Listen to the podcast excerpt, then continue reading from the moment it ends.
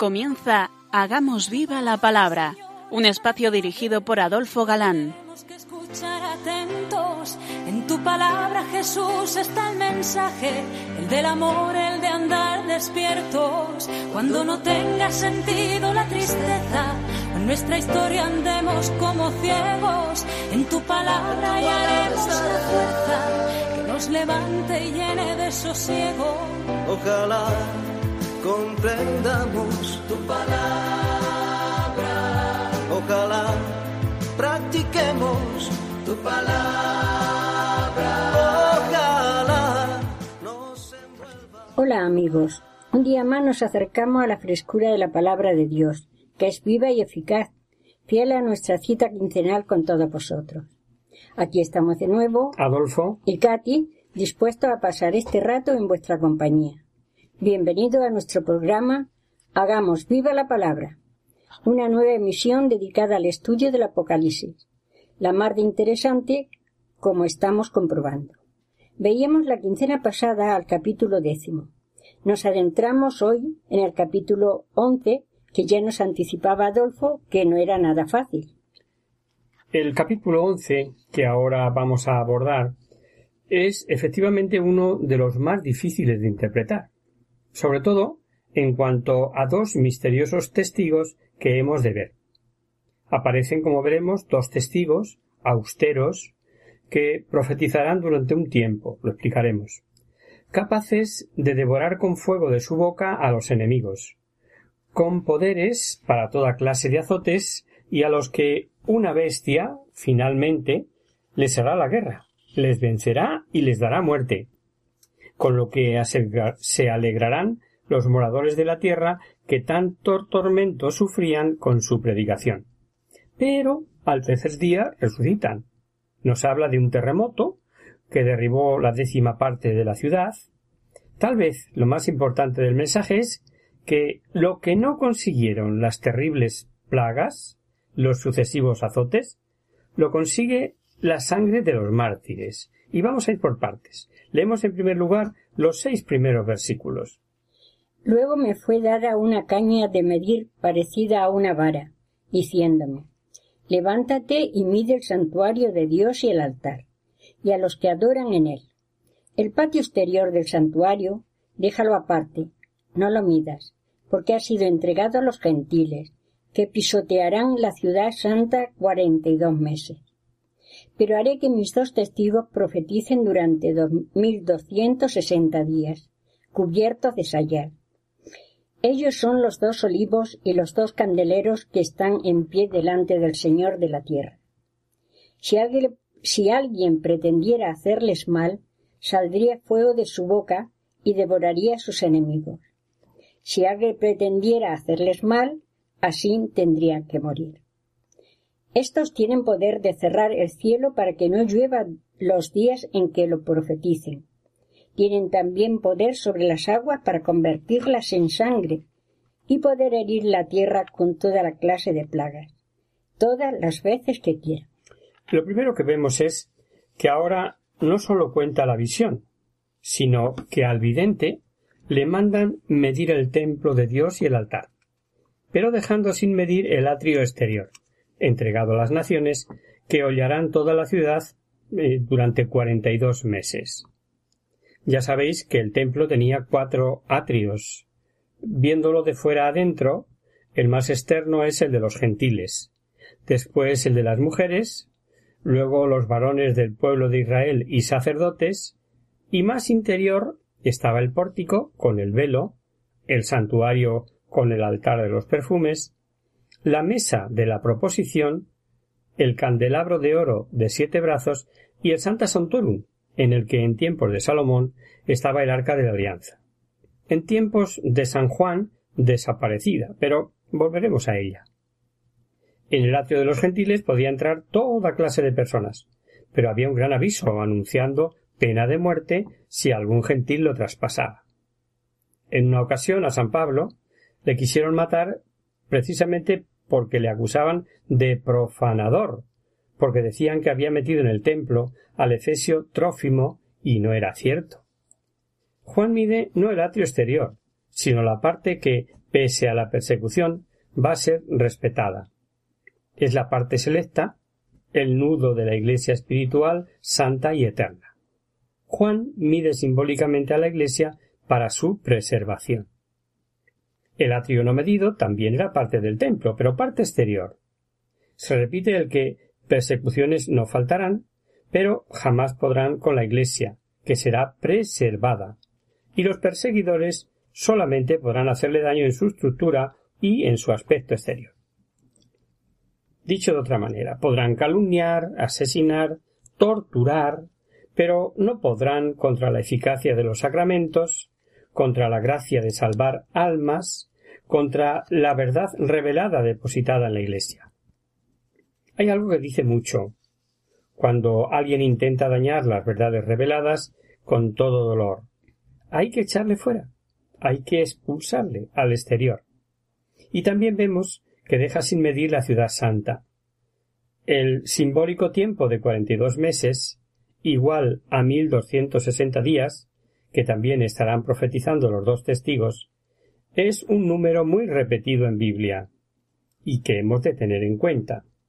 Cuarenta y dos meses o mil doscientos sesenta días, meses de treinta días, se entiende, o tres años y medio, o atención, también expresado en muchas ocasiones como un tiempo, dos tiempos y medio tiempo. Sabiendo que el número siete expresa plenitud, no cabe duda que estos tiempos muestran un tiempo imperfecto, ya que si os dais cuenta, expresado como meses, años o tiempo, siempre dará tres años y medio, que es la mitad de siete. O sea, lo, que no madura, lo que no consigue el fin que se propone, que en este caso es la aniquilación de la Iglesia. Fijaros que en la persecución de Satanás contra la mujer, que veremos en el capítulo siguiente, nos dirá el texto que fue protegida durante un tiempo, dos tiempos y medio tiempo, tras haber huido al lugar preparado por Dios para ser alimentada durante mil doscientos sesenta días. Todos tiempos simbólicos e iguales. Santiago nos recuerda que la sequía anunciada por Elías duró tres años y seis meses. Elías era un hombre de igual condición que nosotros. Oró insistentemente para que no lloviese. Y no llovió sobre la tierra durante tres años y seis meses. Tres años y medio, que es lo mismo. Y la bestia, que veremos en el capítulo trece, blasfemará, dice el texto, durante cuarenta y dos meses. También igual tiempo. Muy significativo es eh, que la brutal persecución de Antíoco IV Epífanes, con la profanación del templo, según lo había profetizado Daniel en su capítulo 7, duró de junio del año 168 a.C. a diciembre del 165 a.C., o sea, tres años y medio y Daniel lo profetiza diciendo entregados a su poder durante un tiempo, dos tiempos y un medio tiempo. Y lo mismo vemos en el capítulo 12 de Daniel. ¿Hay literalidad en cuanto al tiempo en la profecía de Daniel?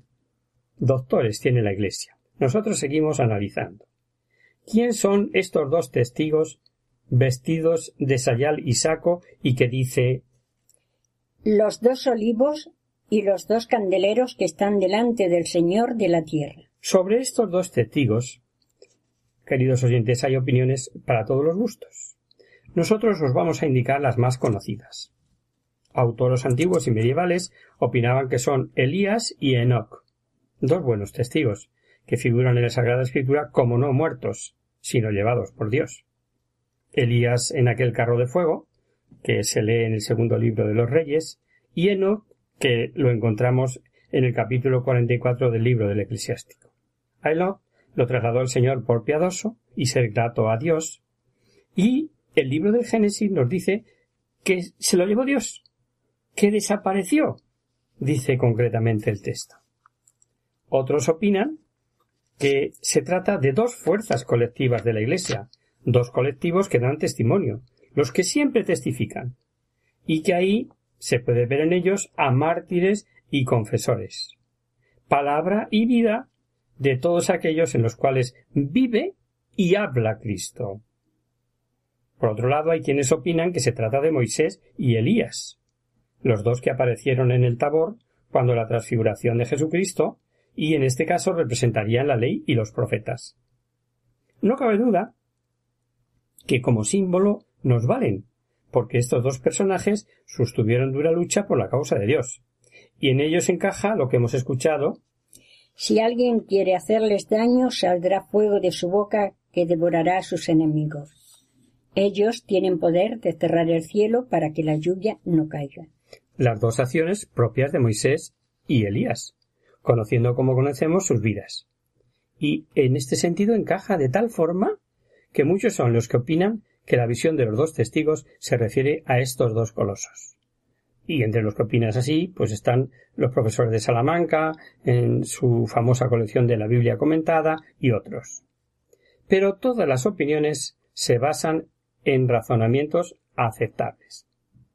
Es un enigma. No le demos vuelta. Es un enigma. Otros opinan que se trata de San Pedro y San Pablo.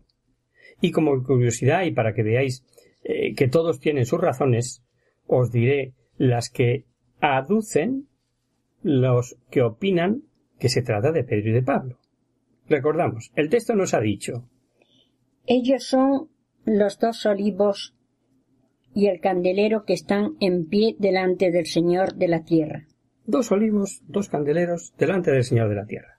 Pues bien, en las profecías de Zacarías y en su visión aparece también un candelero y dos olivos a derecha e izquierda del candelabro y allí aclara la visión a Zacarías que se trata del sumo sacerdote Josué y Zorobabel. Estos sí constan. Entonces tomó la palabra y le dijo ¿Qué son esos dos olivos a derecha e izquierda del candelabro? Añadí de nuevo y le dije ¿Qué son las dos ramas del, del olivo que por los dos tubos de oro vierten de sí aceite dorado? Él me habló y dijo ¿No sabes qué es esto? Dije No, mi señor.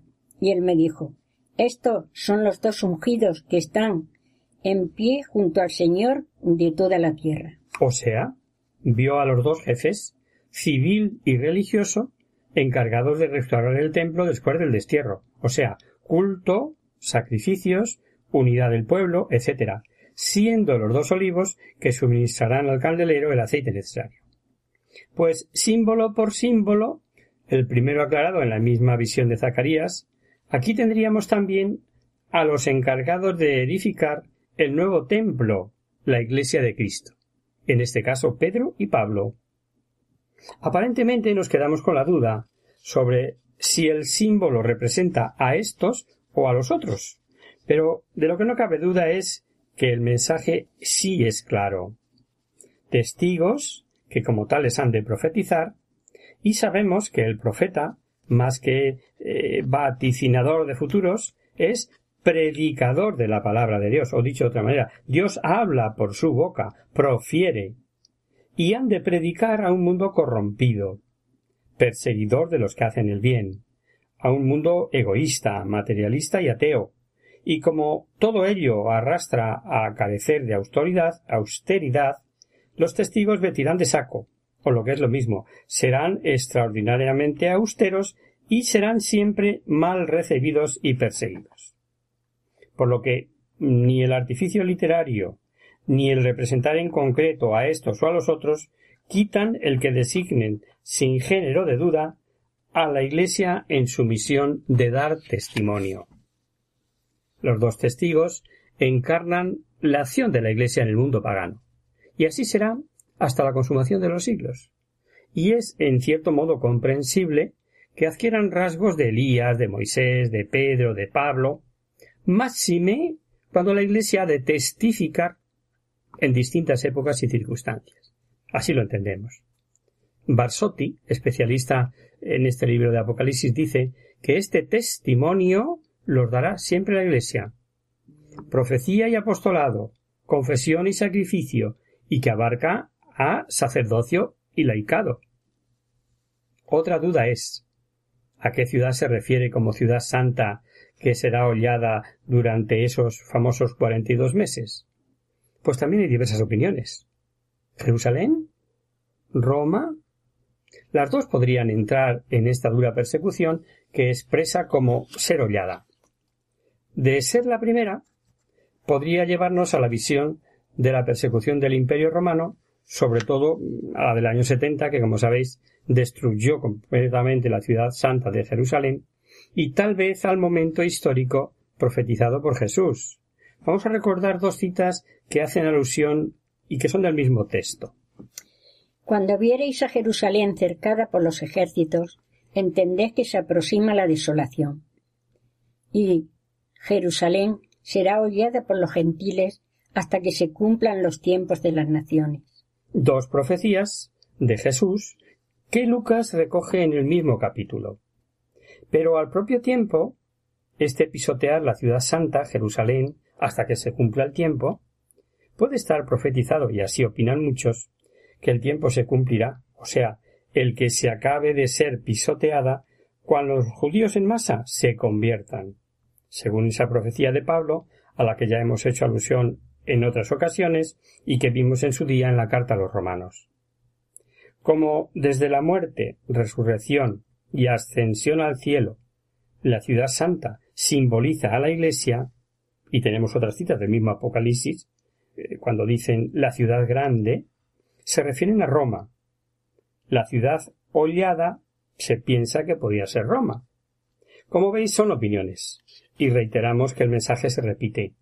Cuando a las pautas de todas las persecuciones, aunque vea cosas concretas de y para su tiempo, y levante la esperanza de los cristianos de entonces y de los tiempos futuros. Olvidar que ese es el objetivo del libro. Levantar la fe, animar, dar esperanza. La doctrina es clara. El hombre caído se desvía de Dios. Surge la perversidad de los hombres y la lucha contra la Iglesia de Dios porque les atormenta la verdad.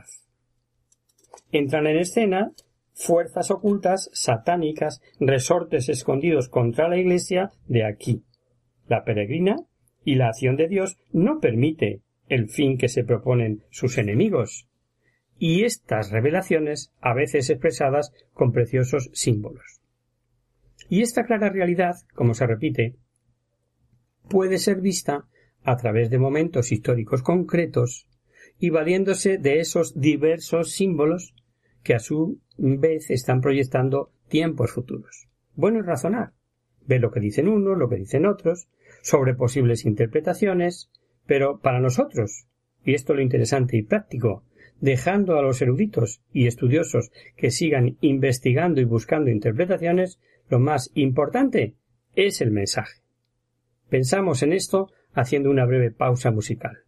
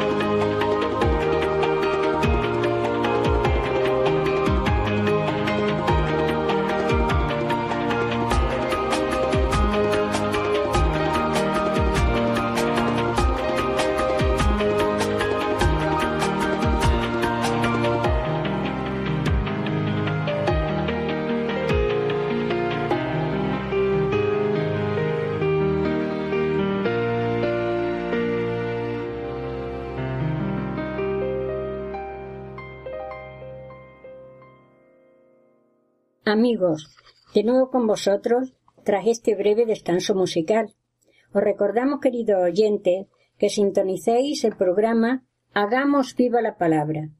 Si queréis contactar con nosotros vía correo postal, lo podéis hacer a Radio María, Paseo Lanceros 2, primera planta 28024, Madrid. Y si preferís el correo electrónico, hagamos viva la palabra arroba radiomaria.es. Para los que se acaban de incorporar, decirles que estamos analizando el libro del Apocalipsis y en concreto en el complejo capítulo 11. Y tanto que sí. Y habíamos visto y analizado hasta el versículo 6. Ahora vamos a continuar leyendo donde lo dejamos y leemos del 7 al 10. Pero cuando hayan terminado de dar testimonio, la bestia que surja del abismo les hará la guerra, los vencerá y los matará. Y sus cadáveres en la plaza de la gran ciudad, que simbólicamente se llama Sodoma o Egipto, allí donde también su Señor fue crucificado, y gente de los pueblos, razas, lenguas y naciones, contemplarán sus cadáveres tres días y medio. No está permitido sepultar sus cadáveres. Los habitantes de la tierra se alegran y se regocijan por causa de ellos, y se intercambian regalos porque estos dos profetas habían atormentado a los habitantes de la tierra. Veréis que, que sigue la dificultad y la interpretación que tiene este capítulo. Terminada la misión de los dos testigos, una bestia que sube del abismo les hace la guerra y los mata, yaciendo sus cuerpos en una ciudad cuyo nombre espiritual es Sodoma y Egipto. Y dice, donde su Señor fue crucificado. Pero nos aclara que seguimos con símbolos. Por eso anticipó el nombre espiritual, ya que Jesús fue crucificado en Jerusalén, como sabemos. Sin ser sepultados durante tres días y medio, los moradores se ve que lo pasaron en grande. Hemos oído que tenían regocijo, alegría, hasta se mandaban unos a otros regalos. Pero el porqué de esta alegría y el porqué de estos regalos causa admiración. Fijaos, la predicación de estos testigos les causaba tormento. Pues como hoy, predicar autoridad, reparto de riqueza, amor a los enemigos, delatar como pecado, por ejemplo, el adulterio, la fornicación, el robo, la injusticia, etcétera, etcétera, con la posibilidad de que si no hay arrepentimiento hay condenación, eso siempre ha sido tormento para no pocos. Y si vemos manifestaciones, eh, descalificaciones, incluso hasta la propia doctrina del Papa, e incluso insultos, insultos cuando la Iglesia les dice que están en el error. Claro que causa tormento. Mucho importa, cara al mensaje que vemos en los versículos siguientes, que aparentemente la victoria de los enemigos de la Iglesia ha sido total. El trabajo de los dos testigos parece que ha sido infructuoso. Pero este fracaso, aparente, no durará más de tres días y medio, como se nos dice en el texto reclamábamos vuestra atención, por cuanto este capítulo 11 es bastante enigmático. Tenemos enigmas, por ejemplo, en cuanto a la ciudad de la que se habla aquí. ¿Es Jerusalén? Por cuanto dice que allí fue crucificado el Señor. Roma, en cuanto a persecución, vicio y corrupción, como simboliza Sodoma, u opresión, como simboliza Egipto. Además, en Roma eh, tenían costumbre de crucificar y sabemos que crucificaron a muchos cristianos, incluido el sucesor de Jesucristo. Y sabemos que cada cristiano es otro Cristo. Sería como hacer referencia a la doctrina del cuerpo místico de Cristo con una sencilla naturalidad. Y por si fuera poco, en favor de cuantos opinan se refiere a Roma, tengamos en cuenta que el versículo 9 dice los que veían sus cuerpos eran gente de diversos pueblos, lenguas y naciones. Ya sabéis que dejar los cadáveres sin enterrar era eh, la mayor ofrenda que podía hacerse. En las maldiciones del Deuteronomio leemos Tu cuerpo será pasto de las aves del cielo y de las fieras de la tierra. Y son muchas, son muchas las citas que dan como castigo la maldición de no ser sepultados. Algunos de nuestros veteranos oyentes recordará el muy curioso caso del peor rey de Israel, Ahab, idólatra, hasta ofrecer sus propios hijos a los ídolos, ladrón, asesino, y a quien el profeta Elías le profetizó que su sangre sería lamida por los perros, lo que equivalía a decir que no sería sepultado. Y como Dios tuvo que valerse, bueno, es un decir, de su sabiduría divina, para que, tras la humillación de Ahab y su arrepentimiento, se cumpliese la profecía sin dejar al mismo tiempo de ser sepultado, y que se lee en el libro de los reyes. Em, no es cuestión de, explicarlo, sí lo recuerdo. Los perros lamen la sangre del carro donde traían mm, muerto a, a este, a este ¿no? Sin embargo, eh, se cumple la profecía de que lambieron la sangre de los perros, pero en virtud de su humillación no fue eh, dejado sin enterrar. Pero seguimos leyendo ahora el versículo del 11 al 14. Pero, pasados los tres días y medio, un aliento de vida, procedente de Dios. Entró en ellos y se pusieron de pie, y un gran espanto se apoderó de quienes lo contemplaban. Oí entonces una fuerte voz que les decía desde el cielo Subid acá. y subieron al cielo en la nube, a la vista de sus enemigos. En aquella hora se produjo un violento terremoto, y la décima parte de la ciudad se derrumbó, y con el terremoto perecieron siete mil personas. Los supervivientes, presa de espanto, dieron gloria al Dios del cielo. El segundo ay ha pasado. Mira que viene enseguida el tercero. Ya se nos había olvidado que estamos analizando los ayes, ¿a sí? Pues bien, ha pasado el segundo y viene en perspectiva el tercero. Poco ha durado la alegría y regocijo de los enemigos de la Iglesia. Tres días y medio. Otra vez la mitad de siete, que es el número pleno. La victoria del mal es siempre efímera. Es un constante mensaje de esperanza del Apocalipsis. Claro que mientras los cristianos sufren, sufren persecución. Y cuando la cruz se deja sentir, el tiempo se hace larguísimo, ¿verdad? ¿Cuántas veces hemos visto que el mundo dio por hecho la aniquilación de la Iglesia? Muy significativo el primer versículo que hemos leído. Al ver que realmente resucitan, dice que se apoderó de quienes lo contemplaban un temor grande.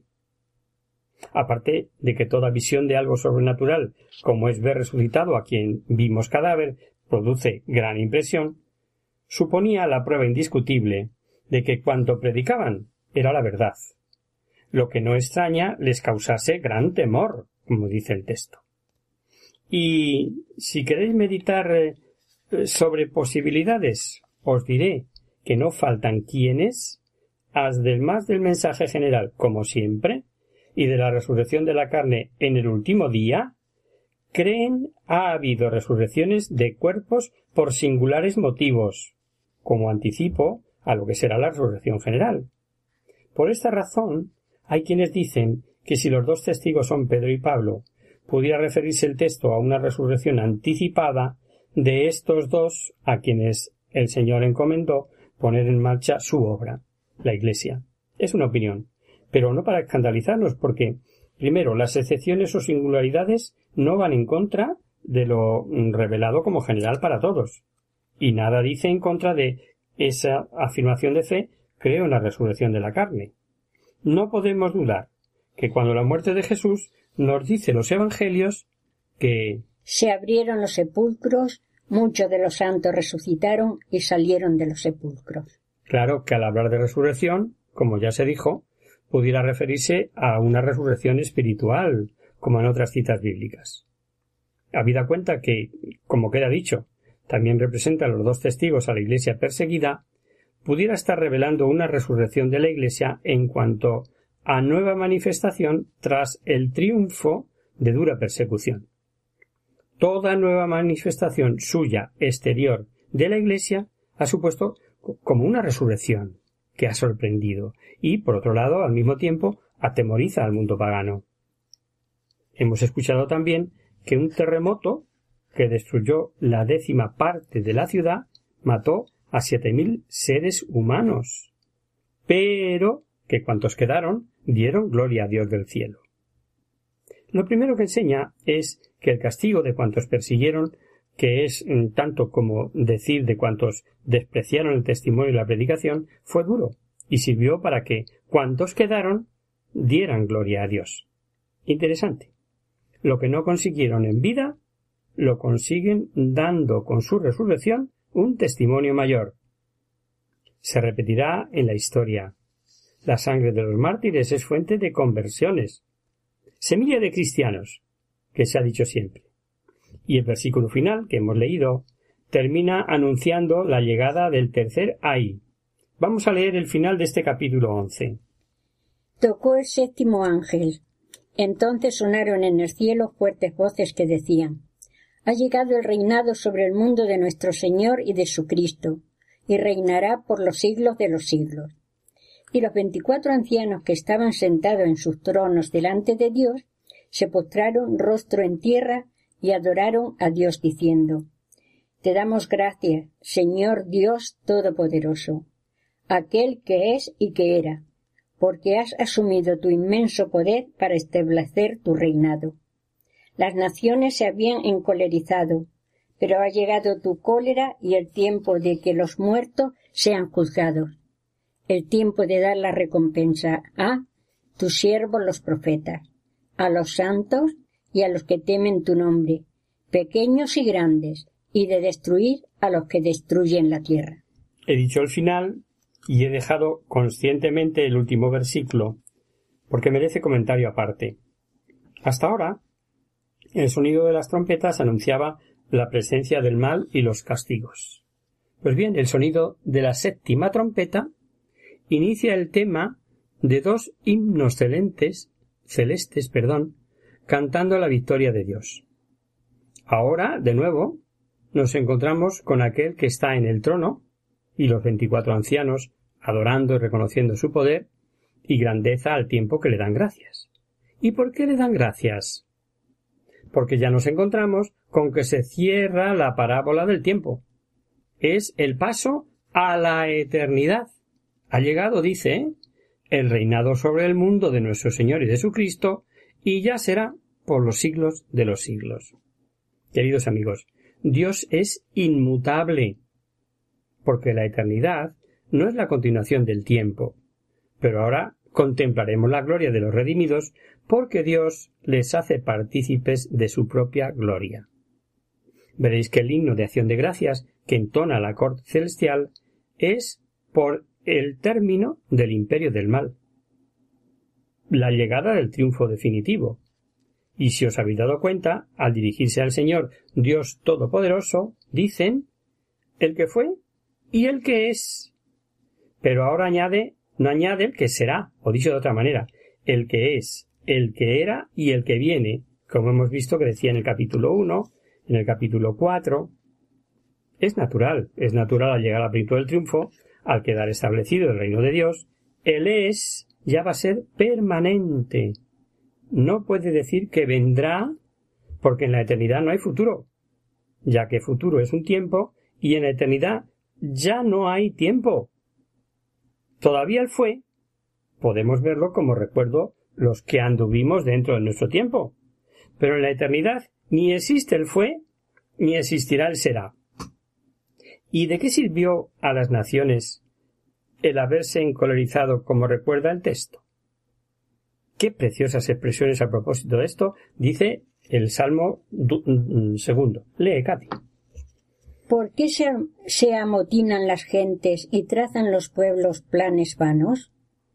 Se, se reúnen los reyes, se confabulan contra Yahvé y contra su ungido. Y dice siguiendo el salmo El que mora en los cielos se ríe, el Señor se burla de ellos. Juzgados los muertos, a la hora de dar la recompensa veréis que Dios no tiene en cuenta si fueron grandes o pequeños. Y matiza que entre los premiados haya profeta, o sea, predicadores del Evangelio, que haya santos, o sean santificados eh, por haber muerto por Cristo, y haya los que temen su nombre, dice el texto, o sea, aquellos que guardan sus mandamientos. Pues sabemos que ya el Deuteronomio asocia el temor de Dios en forma característica al amor de Dios. Y ojo, a la observancia de los mandamientos. De esta manera honraréis al Señor vuestro Dios y cumpliréis durante toda vuestra vida las leyes y los mandamientos que yo os mando a vosotros, a vuestros hijos y a vuestros nietos, y así viviréis muchos años. Eh, interesante, pero lo tenemos que dejar aquí. Seguimos el comentario, si os parece, en nuestra próxima emisión.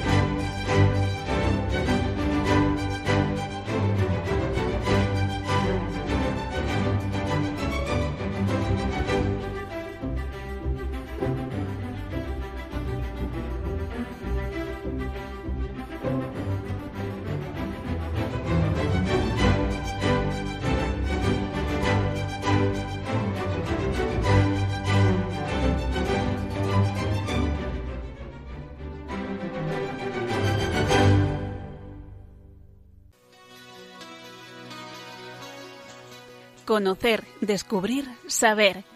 En Hagamos Viva la Palabra. Pasamos ahora, querido oyente, a responder a vuestras preguntas y damos comienzo a nuestro espacio Conocer, Descubrir, Saber. Y en nuestro programa de hoy vamos a contestar a Alicia, que nos hace un ruego al que vamos a ceder. Además de mil amores, en su correo dice lo siguiente. Estimados amigos del programa Hagamos viva la palabra. Escucho su programa desde hace varios años. He seguido con gusto el descubrir, saber que han ido haciendo sobre valores y a mí me gustaría que hablaran del de la caridad, que en mi humilde opinión es mucho más que un valor. Me han servido algunos de los que han hablado, particularmente para mi relación con mi nieta. Gracias por adelantado y firma Alicia. Gracias, gracias Alicia por tu fidelidad al programa y por tu carta. Efectivamente es algo más que un simple valor y es que estamos hablando nada más y nada menos que del amor fraterno. Todos los actos de nuestra vida tienen que ver con el amor, ya sea porque lo afirman o porque lo niegan. Para empezar hay que aclarar que el amor no es un sentimiento, sino un acto de la voluntad, acompañado por un sentimiento o afecto, más o menos intenso. Como dice el refrán, obras son amores y no buenas razones. Y es que el amor se manifiesta con actos. Los afectos son sentimientos, en cambio las acciones son obras de la voluntad. Y el amor está integrado por ambos, afecto y obras. Si sólo hay afecto y el amor es puro, sentimentalismo que se desvanece ante el primer obstáculo.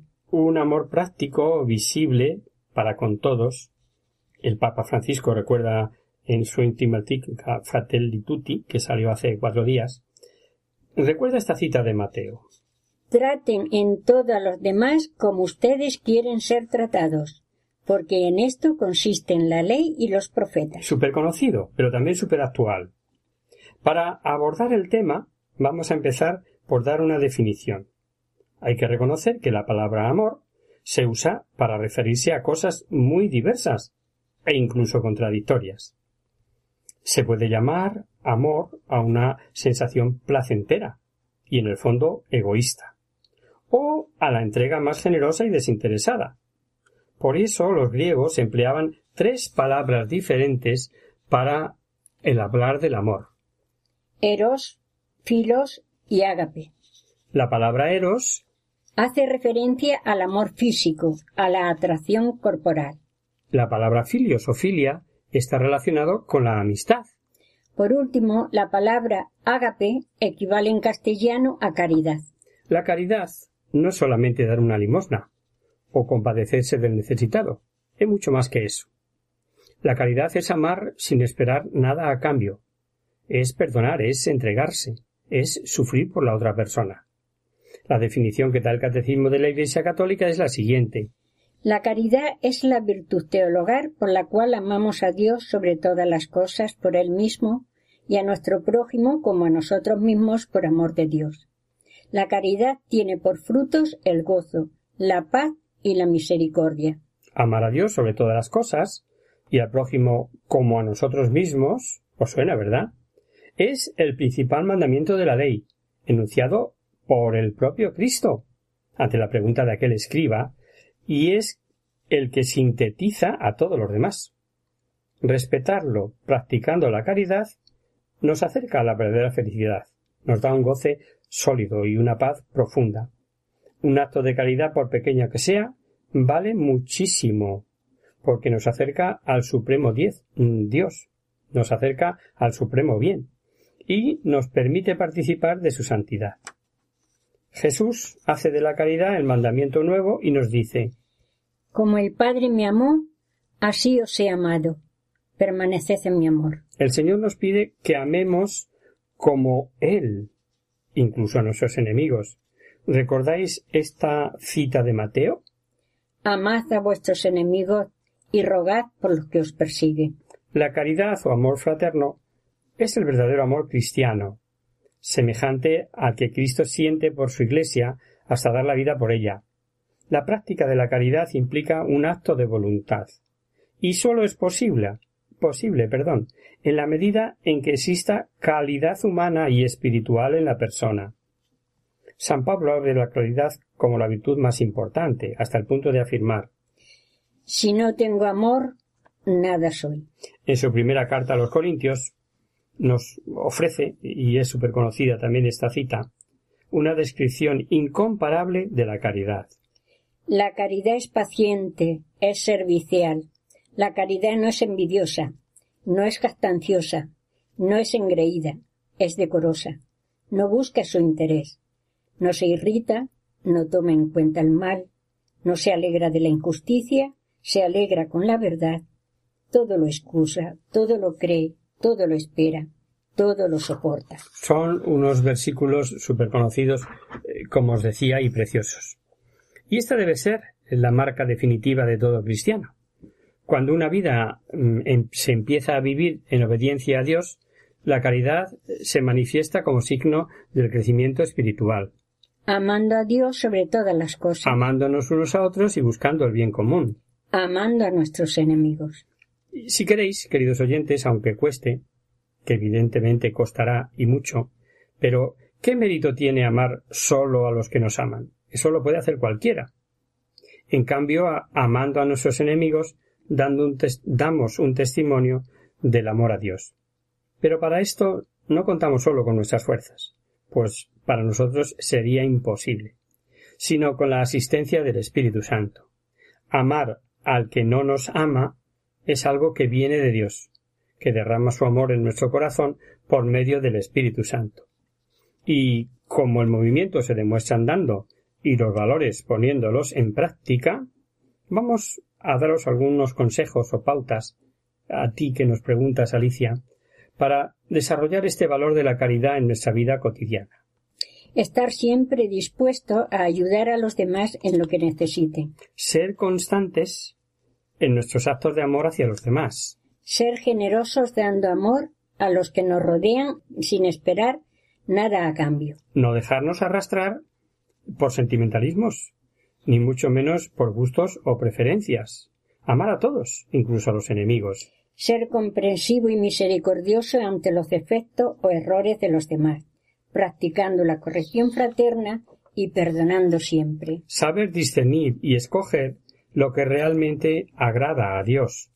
Son pautas que, como veis, son mucho más exigentes que un simple compartir. Supera ese concepto que tanto se maneja últimamente, que es la solidaridad o solidarizarse, que siendo bueno se queda sencillamente a nivel humano. Y con una mini historia, que siempre son ilustrativas, os vamos a contar sobre el valor de la caridad. Podríamos titularla Amor en una botella de leche.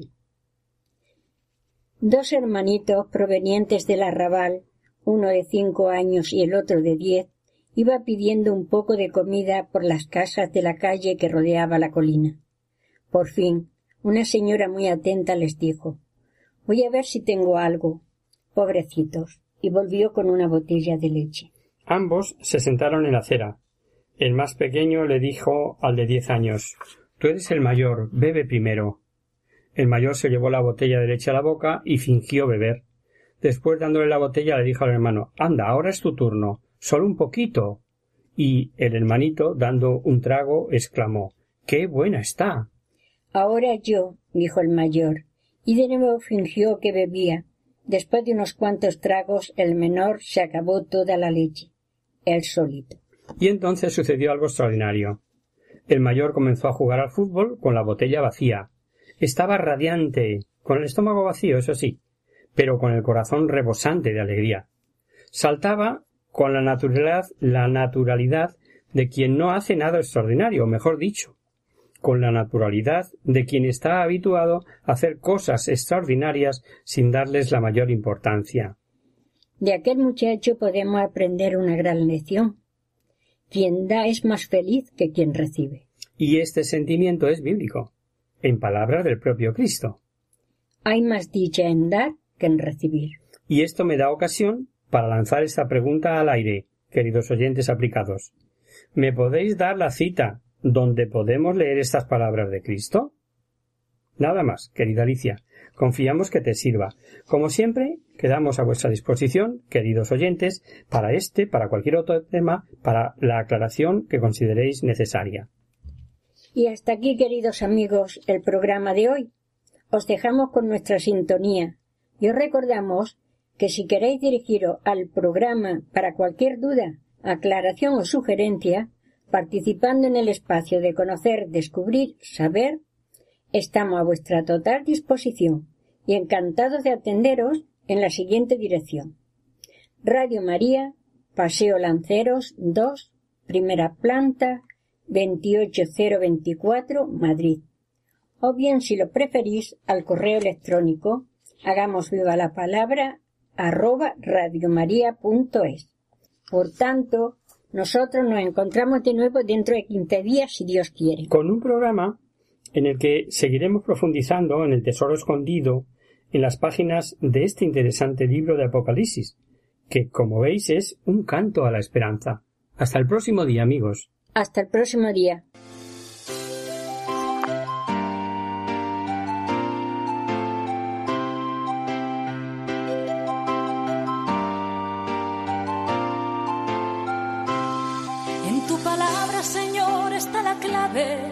Solo tenemos que escuchar atentos. En tu palabra, Jesús, está el mensaje, el del amor, el de andar despierto. Así concluye Hagamos viva la palabra con Adolfo Galán.